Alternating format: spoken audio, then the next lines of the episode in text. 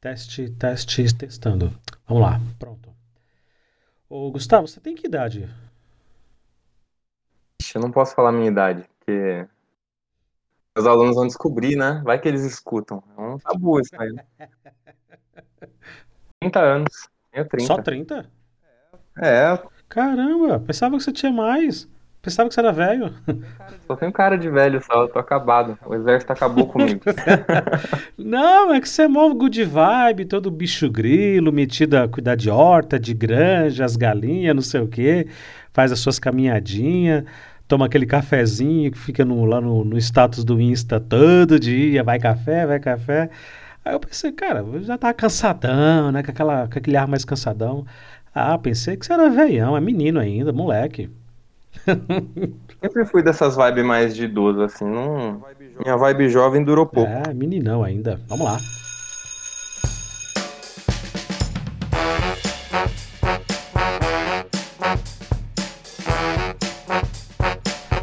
Ouvintes! Olá, você que está aqui mais uma vez com a gente no Escola Pública Podcast. Sejam todos muito bem-vindos. Eu sou o professor Luciano, você já sabe disso.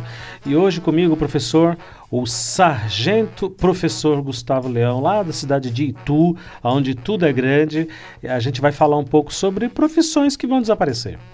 Talvez a sua profissão, ouvinte, você que está me acompanhando agora, talvez a sua profissão seja uma que vai simplesmente sumir, vai ser pulverizada. Assim, o professor já vai dar um conselho, já vai dar um toque. Procura se formar, procura especializar, porque boa parte das profissões que existem hoje, daqui a 30 anos, desaparecerão. Aliás, daqui a 5 anos, 5 anos. Vamos lá, o episódio tá bacana, é isso aí.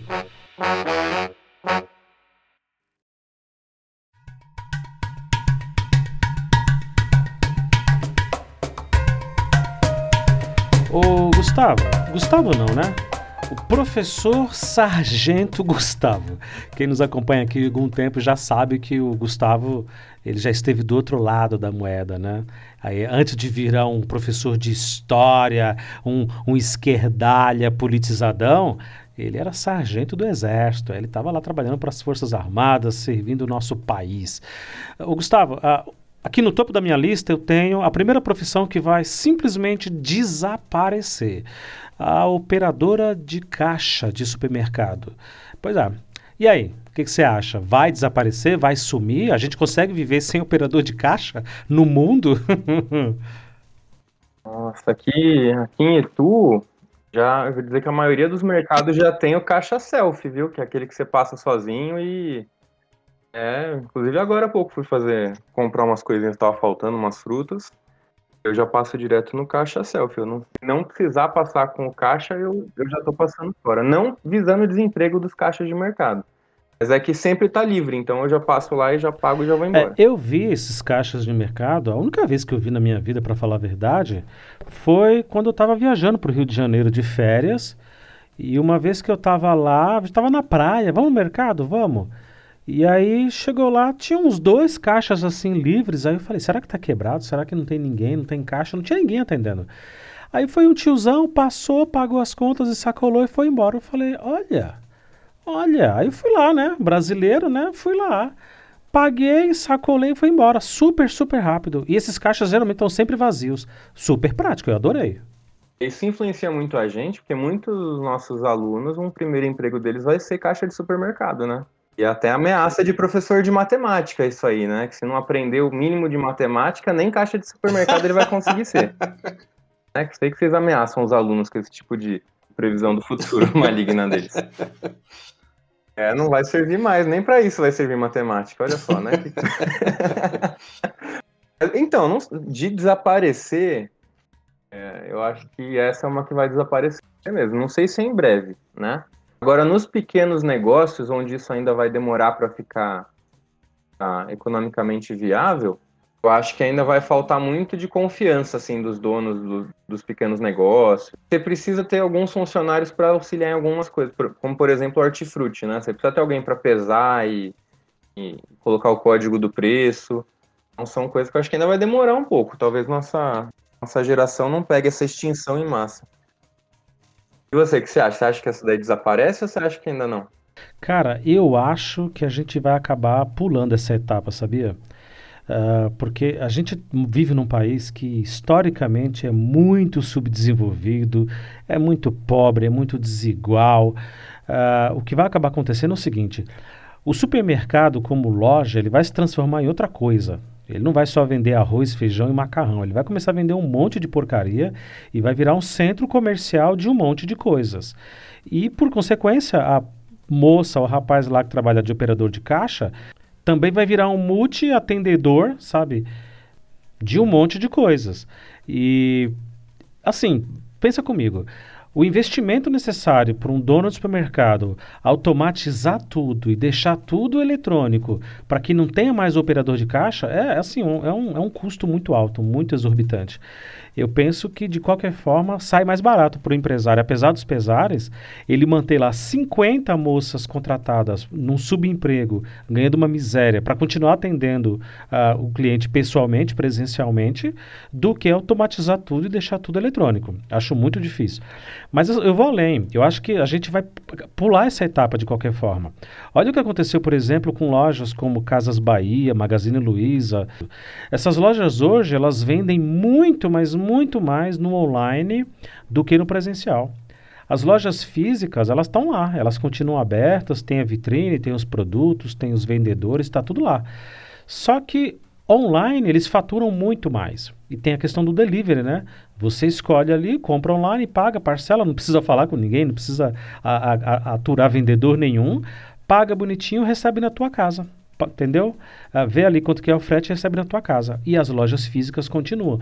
Mas as lojas físicas hoje, elas viraram um centro de referência para você ir lá olhar o produto, caso você queira, né? Mas são muito menos lojas físicas do que tinha antigamente. Então, eu acho que o supermercado ele vai se transformar em outra coisa e a, a pobre da operadora de caixa que ganha muito pouco hoje, vai continuar ganhando pouco como sempre, pelo futuro, só que haverão menos e elas terão que fazer muito mais coisas. Vai ter que trabalhar no estoque, no hortifruti, na limpeza, vai ter que trabalhar no atendimento, vai ter que trabalhar uh, no, próprio, no próprio caixa, né, como operadora e, e continua ganhando, ganhando uma miséria. Mas eu não sei se a gente vai ter essa revolução de ter tudo automatizado, não. Acho muito difícil. Eu, eu sempre acompanhei muita discussão de shopping center e tem um fator o fator da experiência social, né? De você ir nos lugares. Então, muitas vezes você vai, principalmente no mercado, porque ele sabe que o cliente que vai até o mercado, ele acaba levando coisas que ele não precisa, que não são essenciais. Na compra online, a gente compra coisas que não precisa, mas o, o processo de decisão ele passa por mais etapas. No mercado, não. No mercado você vai lá e, e, hoje mesmo, né? Passei, vi um chocolatinho lá no caixa, não não fui no mercado comprar chocolate, mas eu tava lá, na, né? Tava lá dando sopa, falei, opa, vou levar um chocolate. Então essas essas vendas de impulso que o, o mercado tem, eles devem ter noção de que não é interessante para eles deixar tudo no drive-thru ou digitalizado. Eu acho que talvez os mercados ofereçam uma resistência de desaparecer por mais que a tecnologia impulsione para isso, em virtude dessas vendas de impulso. Não sei, tô, tô, tô, tô, pensando aqui nesse assunto. Eu acho que a gente ainda vai se segurar muito pela experiência de ir e o, o empresário se beneficia dessa ida presencial. O mundo nunca antes teve tantos seres humanos, que a gente comentou em outro episódio, né? Então, ao mesmo tempo, nunca houve tanta demanda de emprego, tanta demanda por pessoas procurarem empregos, né? E a gente tem a, a transição da mundo agrícola para o mundo urbano. Então, é, é uma necessidade de criar profissões, porque o desemprego é interessante para ninguém, né? No, tirando para as autoridades federais do executivo, desemprego não. Fica no ar aí para quem entendeu o que eu falei, né? É, o desemprego não é interessante, porque ele ele atrasa em todos os aspectos, o econômico, o social, a violência, né? É interessante nem que as pessoas estejam subempregadas, mas todo mundo girando um pouquinho de dinheiro, um pouquinho de economia. Para isso que dão os auxílios emergenciais, não é para a gente morrer de fome, é para estimular o consumo, né? Esse que é o input. Então, quando a gente desaparece com uma profissão, é, eu não sei se isso é natural, se precisa ser muito planejado, mas são criadas demandas que precisam de, de contratação e alguém ali fazendo.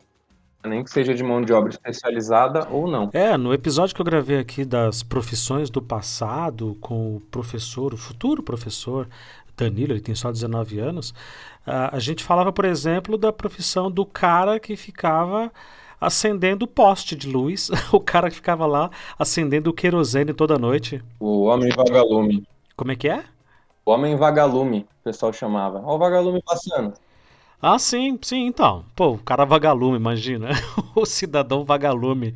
Poxa vida, você fica imaginando o sujeito protestando, né? Pô, perdi a profissão, perdi o emprego, e agora? Desemprego, recessão, miséria, fome.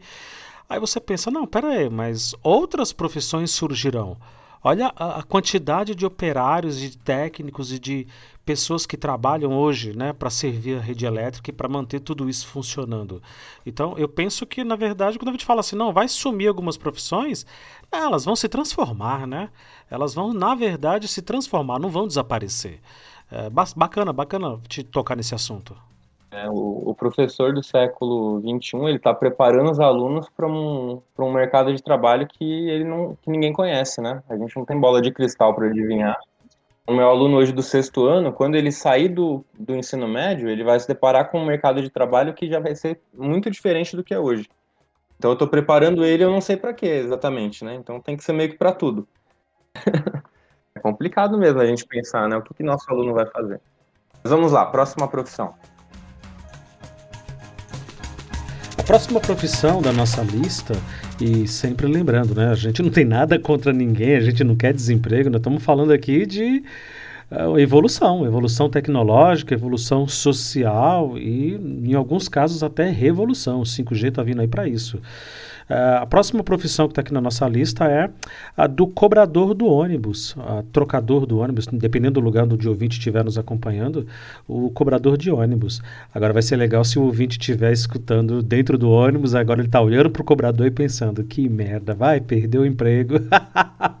Não vai mais ter cobrador. Porque assim, se você parar para pensar na prática, é uma profissão, uma função ali quase que inútil, tá?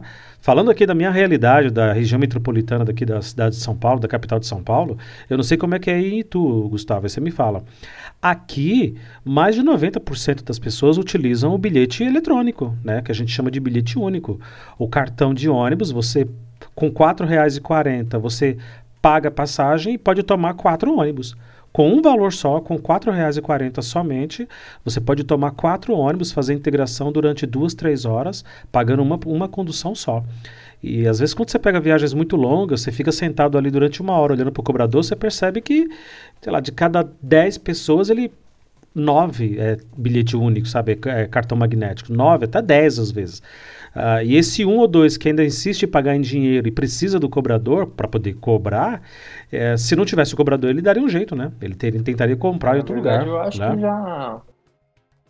Tempo que eu não ando de ônibus em São Paulo, né? Então, o, geralmente, quando eu pega ônibus, o próprio motorista, tendo em vista que pouquíssimas pessoas usam o dinheiro, o, a função do cobrador era desonerar o motorista nessa cobrança para o motorista ter tempo de dirigir enquanto o cobrador perdia o tempo da fila de pagantes e fazia os trocos, né? Então, como agora são muito poucos pagantes em dinheiro, o, o motorista pode reacumular essa função, né? Que é, é aquilo lá, eu acho que o dinheiro físico tende a desaparecer, né? Como, como eu já falei na outra, no operador de caixa. Então, essa tendência, acho que o motorista em si já hoje já daria conta dessa demanda de três, quatro cobranças por hora, né? não, não ia atrapalhar tanto assim o serviço dele. Então é uma profissão que a empresa, a, a empresa de ônibus vai ver como um lugar para cortar custos, né? E eu lembro que muito, muitos ônibus que eu andava em São Paulo na época que eu morava aí, já já estavam passando para aqueles ônibus menores que o motorista que fazia tudo isso já, né? Já tinha bilhete único, já tinha essa, esse cartão magnético, então o motorista ele já dava conta e o cobrador ele ficava como um, um, um cara que ia, era para dar o alerta se um, na, na, época que eu andava de ônibus em São Paulo. E dava o alerta se alguém ficava preso na porta enquanto o motorista estava andando para sair. Ou seja, não, pera, você está me dizendo que a principal função do cobrador era de ser um alarme humano. Era um alarme humano. E, e, e, tinha uns alarmes humanos que não funcionavam, né? Eu já cansei de ver gente arrastada porque prendeu a mochila, aí saía correndo e gritando. Aí o pessoal que ficava gritando: motor, para, motor, abre a porta, motor. E ficava aquela gritaria no ônibus. Que dormia. É, eu não tenho saudade de ficar andando de ônibus em São Paulo, porque era sempre um furdúncio de, de gente, né? Mas era. Continua sendo. Eu, eu, eu, eu, talvez tenha um pouco de preconceito com cobrador de ônibus nesse sentido. Então eu vou me abster de mais comentários. Aqui. é, aqui na, na, região metropolitana da cidade de São Paulo, uh, já existe né, essa, essa, essa realidade. Os micro-ônibus, as peruas, né, os ônibus menores que a gente chama, que circulam só de bairro para bairro, eles já não tem mais cobrador. Não tem. Uh, a maioria é cooperativa, né? Então você imagina, para reduzir custo, fica só o motorista lá dentro, uh, a maioria passa com bilhete único, com cartão magnético, paga a passagem, e se precisar alguma, alguma pessoa entrar com dinheiro ali precisar cobrar, o, o motorista faz esse serviço, como você já disse.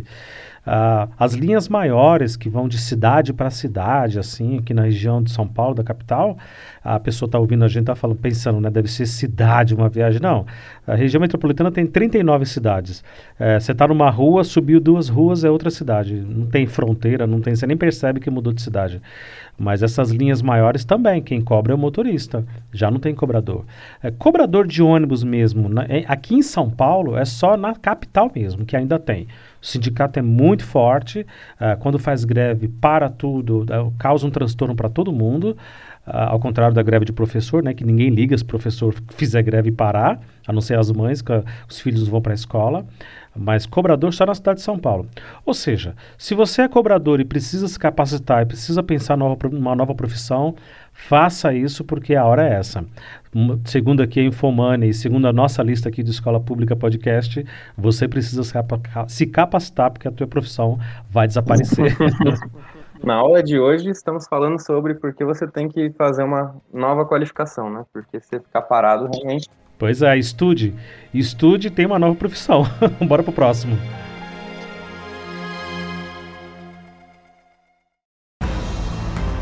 O próximo item que aparece aqui na nossa lista uh, das profissões que vão desaparecer é o alimentador da linha de produção.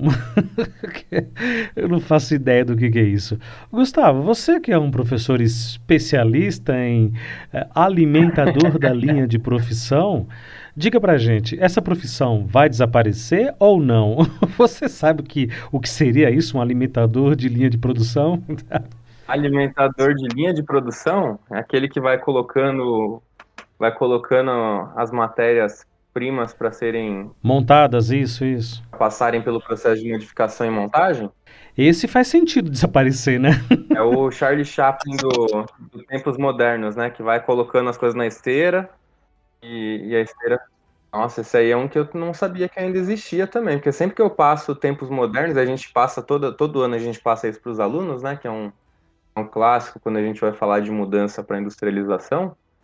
Já até por ter essa imagem em preto e branco na cabeça, eu já associava que nem tinha mais. E eu nunca trabalhei em indústria, né? Então, nunca tive essa experiência de. Não, eu só. A única indústria que eu já tive mais contato, assim, de. Não de trabalhar, mas de visitar, mas de reciclagem. A indústria da guerra. Não, desculpa, não. eu não resisti, a, desculpa. A, a, de... Nossa, eu nunca visitei uma linha de produção de munição também, sabia? Olha só, não. Uma, uma, uma oportunidade que eu perdi, né? Cheguei já até passar pelas fábricas da Embel da Vibraz, mas nunca Então não adiantou nada. Ficou oito anos no exército, ah. Não fiz nada, né? Fiquei lá só brincando de, de acampar, me divertir com os outros no bosque e não vi essa parte legal. O, de linha de produção de, de, de, de é, Vamos lá, continuando, vai, vai. É engraçado, né? Porque, é, enfim, na época que eu fiz o, o técnico de meio ambiente, a gente visitou uma linha de produção de reciclagem eu lembro que eu fiquei chocado porque no lugar em si era plástico e os plásticos que vinham sujos, com Coca-Cola, óleo, terra, eles tiravam e eles jogavam fora. Era uma seleção visual ali, e aí você tinha mandado aquela PET para reciclagem, mas por alguma razão. E aí eu lembro que essa parte de reciclagem, né, voltando, era, é uma coleta, era uma coleta manual e visual. Então tinham as pessoas ali que iam vistoriando, selecionando o que, que poderia entrar lá para as etapas de, de derretimento, de as outras. Porque se o fosse muito material contaminado, que eles falavam que era esse material sujo, é, a máquina, enfim, dava problema, não dava certo. Então, nessa linha de produção, eu entendo que precisaria ser um humano ali fazendo esse manuseio para vistoriar, né? Tá indo material sujo. Agora, em uma linha de montagem de fabril, não sei quanto que, que dá de problema. Talvez essa, essa questão de não vir nenhuma peça com defeito, né? Fazer essa, mas um alimentador de linha de montagem para ficar só colocando coisa na esteira, eu acho que é fácil botar um robô para fazer isso, né? Faz sentido acabar. Esse aí acho que já a gente já superou com, com, a, me, com a mecatrônica. É porque se o cara tinha que fazer alimentação da linha de produção, agora uma máquina vai fazer isso. Mas ao mesmo tempo, quem vai alimentar essa máquina, né? É, fazer manutenção nessa máquina? Quem vai programar essa máquina? Profissões, na verdade, elas acabam se transformando em outras até mais qualificadas, se você for para pensar. Como é que isso gera frustração, gera desencanto, sofrimento, gera desemprego, né? gera dor nas pessoas. Mas a longo prazo, essa substituição é necessária e até muito mais importante. Troca volume de gente, né? Você pega uma, um profissional mais qualificado e você pega ali um operador de empilhadeira que não vai precisar da força física, né, para fazer aquela. Ele, vai operar uma máquina que vai fazer isso. Uhum. E vai ter o técnico da máquina, que isso é o que mais falta no, no mundo, né? Os técnicos para operar, consertar. Mas é um serviço que é uma pessoa que faz serviço de várias, né? Que estavam lá antes no, no braçal. É, inclusive aproveitar a oportunidade, tem uma ouvinte muito especial nossa aqui, a Simone, ela me disse uma vez que trabalhava na fábrica da Arno fazendo, acho que justamente isso, alimentando a linha de produção, fazendo montagem ali de liquidificadores, de, de batedeiras e pelo visto ela gostava muito do que fazia, ficou muitos anos nessa função. Mas um belo dia a firma chegou e falou: tá todo mundo na rua, tchau, e já era, e fechou tudo. Aí eu fiquei pensando comigo, né? Pô, faz sentido, né? As máquinas vieram para tomar nossos lugares e quem e quem conseguiu se qualificar e programar as máquinas e fabricar as máquinas se deu bem. quem não conseguiu teve que procurar outra função.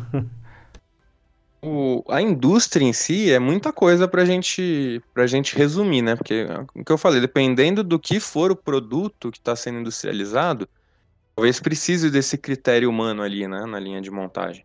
Abatedouros, por exemplo, né? O abatedouro tem um processo muito mais humanizado na, na degola dos animais, né? Tem um monte de gente que vai fazendo a limpeza.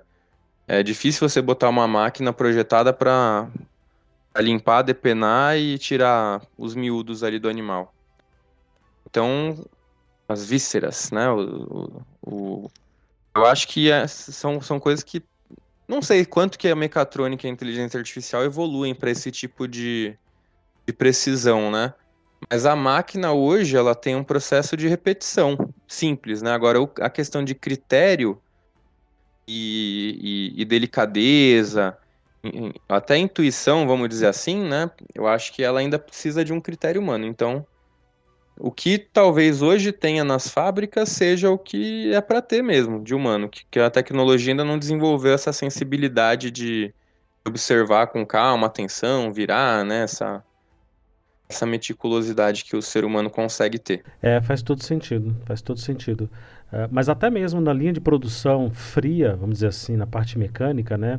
Uh, sei lá, linha de montagem de automóveis, de caminhões, de ônibus, essas grandes indústrias aí que fabricam esses automóveis, esses veículos, né? Eu sou esse tipo de pessoa que fica assistindo esses documentários, esses vídeos. Eu tenho essa curiosidade maluca, depressiva de assistir, sei lá, linha de montagem lá das décadas de 1960 e 70, no Brasil ou em outro lugar do mundo. Europa, Estados Unidos, Japão, Coreia do Sul. Uh, e as linhas de montagem mais recentes, né, as mais modernas, né, tecnologia de ponta. Cara, é inacreditável. É inacreditável. É bonito, é uma, é uma sinfonia, uma maestria de, de máquinas e robôs soldando, parafusando. Tudo muito, muito bonito, sem interferência humana. O ser humano entra no começo da linha, alimentando ali com a matéria-prima, com as chapas de ferro, com as peças, vai monitorando ao longo do processo e na parte final para fazer ali a verificação né, mais apurada se o produto está ok, se não está e algumas outras coisas. Mas assim, são funções altamente qualificadas, como eu disse, altamente qualificadas. Ali não tem ninguém que não tenha estudado. Bom, mais uma vez, né?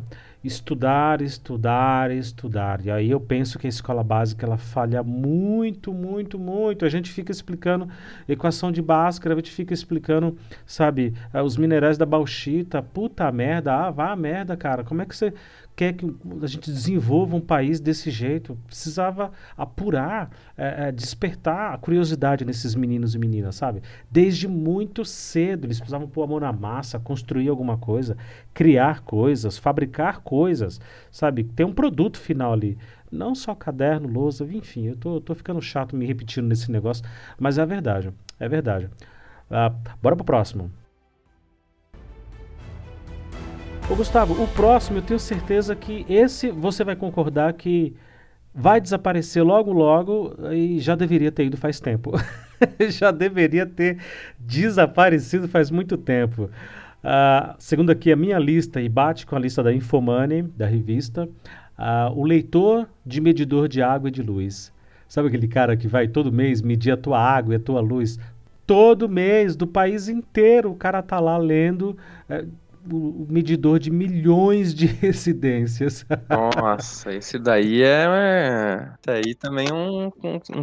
Porque se você conseguir digitalizar essa informação e mandar direto via, sei lá, Wi-Fi para central, não precisa ter alguém indo lá conferir o relógio, né? É, essa questão de tecnologia, talvez hoje ainda não tenha um, já deve existir isso, porque tem leitor de tudo hoje em dia, né? Eu Consigo monitorar o batimento cardíaco do meu pai no outro lado do mundo, se eu quiser botar um, um aparelhinho simples, um aplicativo, né? E até a, a responsabilização do próprio usuário de, de bater um, um, sei lá, fazer uma leitura digitalizada no celular com um aplicativo que você mesmo vai lá e tem que ler o seu leitor, tem um QR Code, alguma coisa assim. E aí, se você não mandar o seu consumo no mês, você leva uma multa ali por atraso e, e vai tocando, né? É, com tudo que a gente já tem hoje de tecnologia, imagina, não tem mais locadora, não tem mais DVD, é, faz todo sentido com que esse tipo de profissional desapareça e desapareça muito rápido. Muito rápido. É, até me espanta porque é que já não aconteceu. Por que é que já não aconteceu, né? Uh, eu, te, eu, pensava num chip, né? Não, coloca um chip ali, aquilo transmite para a nuvem e vai fazendo a leitura em tempo real, né? O consumidor ele pode ficar monitorando. Não, essa semana eu gastei muito, então na próxima semana eu vou dar uma maneirada. E essa noite está complicado, preciso diminuir o consumo, esqueci alguma coisa ligada. E aí vai tendo os pequenos alertas ali que vai dizendo, ah, os aparelhos estão em stand-by, está desligado, mas está consumindo. Tira da tomada e por aí vai. Pois é. Se você, se você ouvinte, é um, um rapaz que trabalha, ou uma moça que trabalha de leitor aqui no, no estado de São Paulo, de Eletropaulo, ou da Sabesp, coloca as tuas barbas de molho ou, e vai procurar uma profissionalização, vai procurar mudar de carreira, porque, olha, é, eu estou espantado, eu estou realmente espantado, porque é que já não acabou isso, né? Uh, como você disse, não precisava nem um microchip, na verdade. O próprio consumidor né, vai fazendo aquilo ali uh, no QR Code, manda para a nuvem, ele mesmo que faz a leitura mensalmente. É, faz sentido. Faz Com sentido. certeza. Isso aí é uma profissão que. E essas questões de abastecimento em geral, né, de água, luz, gás, elas já são super eficientes, né? Tem um, um debate que eu fiz uma vez mas não foi nada de importante, eu tava só debatendo porque a gente é desses de ficar batendo boca por causa das coisas. Né? Aí, por que o professor de história é tudo tido como louco? Ó? É, sem querer a gente começa a discutir os assuntos e vai longe, né? Que é a questão da soberania das contas de água e luz, né? E telefone fixo. Porque você até hoje. Uma soberania, porque até hoje você tem empresas que você não consegue fazer cadastro se não for com a conta de água ou de luz reparou nisso? São poucas. Mas por que, que a água e luz tem esse poder todo? É porque tem o, o, o cidadão que é o controlador e medidor de relógio, passa lá olhando e conferindo se você existe mesmo. Por que, que essas contas são sagradas e servem para você abrir conta no banco? e a sua, o seu boleto do celular que vem por e-mail não serve. Então, assim, são empresas poderosas, né? Porque elas têm o poder até da gente abrir ou não uma conta, poder ou não se, se cadastrar em alguma coisa aí do, do governo, né? Provar que você. prova de vida, né? Então, talvez essas empresas já tenham um poder absoluto e, e esses agentes que são os medidores, eles são, na verdade, fiscais da prova de vida que estão passando. É a gente que acha que eles estão lá medindo o relógio. Parou para pensar nisso? Eles podem ser agentes infiltrados? Tô brincando, não era isso que eu tinha debatido, mas era sobre a questão da soberania das contas, né, em si. Por que, que essas contas são sagradas e as outras não, né? Tá com meu nome, com meu endereço, mas não é de água e luz, então não serve. Ou de telefone fixo, né, que ainda é sagrada. Por que, que tem lugar que você precisa cadastrar um telefone fixo no século XXI para o cadastro ser concluído? É, você está falando aí, eu estou aqui pensando, como que será que é nos outros países, né? Como que será que é em países é, mais desenvolvidos que o nosso? Porque a gente vê em filmes, por exemplo, quando eles vão buscar a ficha de alguém, sei lá, a digital, aí encontra lá o número do documento, do, do, CPF deles, eu não sei qual é o documento deles, aí baixa lá o endereço, não, fulano mora em tal residência, aí vai lá e acha o cara. Ou seja, esse, esse endereço ele fica cadastrado em algum sistema. É, eu fico imaginando como que será que é isso, né? Isso, mas isso conta muito um pouco da nossa história, assim como país, né? Você precisa tirar uma fotocópia do papel para levar esse papel para provar, para dizer para a moça, olha, eu, eu, moro aqui, é, eu, sério, eu, eu juro, eu, eu moro aqui. Eu não estou mentindo, eu moro nesse lugar que está escrito aí, ó, nessa folha aí, ó. E aí a pessoa enfia aquilo no arquivo, soca lá em algum lugar e para sempre fica guardado como se fosse aquela tua residência. Eu tenho muita curiosidade. Ei, Brasil, ei, Brasil. E, e vamos, vamos para a escola. A matrícula da escola precisa ser com uma conta de água ou energia. Não vamos fugir do nosso, não. Nossa reta também tem que estar. Escola pública, se você não tiver a, a, a, a conta sagrada de água, de luz ou telefone fixo, seu filho não se matricula. é verdade, é verdade. E essa conta, ela serve não só para fazer a matrícula, mas também para determinar em que lugar que o aluno vai estudar. Também, porque né? tem um raio de. É, exato, vai fazer um raio ali de, de alcance. Tipo, um, teu filho mora em tal rua, beleza, então tal escola. Você não pode nem escolher a escola que você quer ir. O sistema gera ali uma, uma lógica e fala: não, se você mora em tal lugar, você tem que estudar em tal lugar. Isso dá uma confusão. Só isso já daria um outro podcast de como que funcionam as matrículas no sistema público de ensino. e aí entra uma questãozinha legal também, né? Por exemplo, a vacina. Né? Agora a vacina, dependendo da, da cidade que você mora, saiu uma idade de vacinação específica, né? Ou da região. Aí muitos têm que levar o comprovante de residência para poder tomar a vacina. Mas me fale, Luciano, vem o nome de toda a sua família no, na sua conta de água e luz? Não, não. E quando eu era moleque era um inferno, porque eu tinha que dizer, não, isso aqui é meu pai, não, isso aqui é minha madrasta, eu moro com essas pessoas. Tipo, eu sou obrigado a viver com essas pessoas e o comprovante tá no nome deles. não. E aí, se você mora com o seu tio que tem outro sobrenome e você leva lá e você explica, você não consegue fazer do mesmo jeito? Sim, sim. Se explicar, consegue, né? Ó, eu moro com meu tio, moro com a minha avó. Essas são as pessoas. E não tá no, no meu RG, né? O nome da pessoa. Vai dar trabalho. Mas aí a ah, gente. Ah, isso entra... acontece comigo é. hoje, por exemplo. O nome da minha mãe não é o mesmo que está na minha certidão. Ela agora usa o nome de solteira, ela tem outro documento, mas o nome que está na minha certidão é o nome dela de casada, nome e sobrenome. Ixi, aí e aí, meu amigo, é confusão na certa. Nossa, agora você não vai mais poder pegar o, a conta da sua mãe para poder tomar vacina, já era. E são coisas que, que a gente ainda tem de tabu, né? Então, o, eu, eu fujo do tema, né? Era pra gente falar do, do, da pessoa que mede, mas enfim. Essa, essas empresas, não, essas eu acho que não vão desaparecer tão cedo. Apesar de eu querer me livrar de todas elas, tenho planos futuros de que no futuro eu não preciso. Imagine que. Imagine que você, você tem uma propriedade rural, que é o, o, o projeto de vida do professor Gustavo. Você cavou um poço artesiano regularizado Portanto, você tem abastecimento de água autônomo, você não, não precisa da companhia de água. Você fez um projeto de fossa séptica ecológica, portanto, você não precisa do sistema de esgoto. Você fez um projeto ali off-grid, de placas solares e geradores eólicos, onde você fica fora da rede de energia. Aí a, a, a, companhia de energia também não vai te conhecer. E aí você tem um, um, um, essa propriedade rural, como no Brasil a gente tem uma dificuldade de demarcação de terra até hoje, né? Você tem muita gente que mora numa propriedade rural e só tem o contrato de compra e venda e não tem IPTU ou o imposto rural dessa área, porque ele só tem um contrato de compra e venda, não está no nome dele. E aí, como que essa pessoa vai fazer um registro no banco se ela não tiver nem água, nem energia, nem telefone fixo e nem nada, nem IPTU, né? Ela não vai matricular o filho na escola? É, essa é uma boa questão, uma boa questão. O morador de rua matricula o filho na escola como? Vamos colocar uma família que mora na rua e eles querem colocar o filho matriculado na escola. Uhum. Eles não têm comprovante de residência porque eles não têm residência. E aí, como é que faz? Ou mal comparando, sei lá, se morasse num trailer, sabe?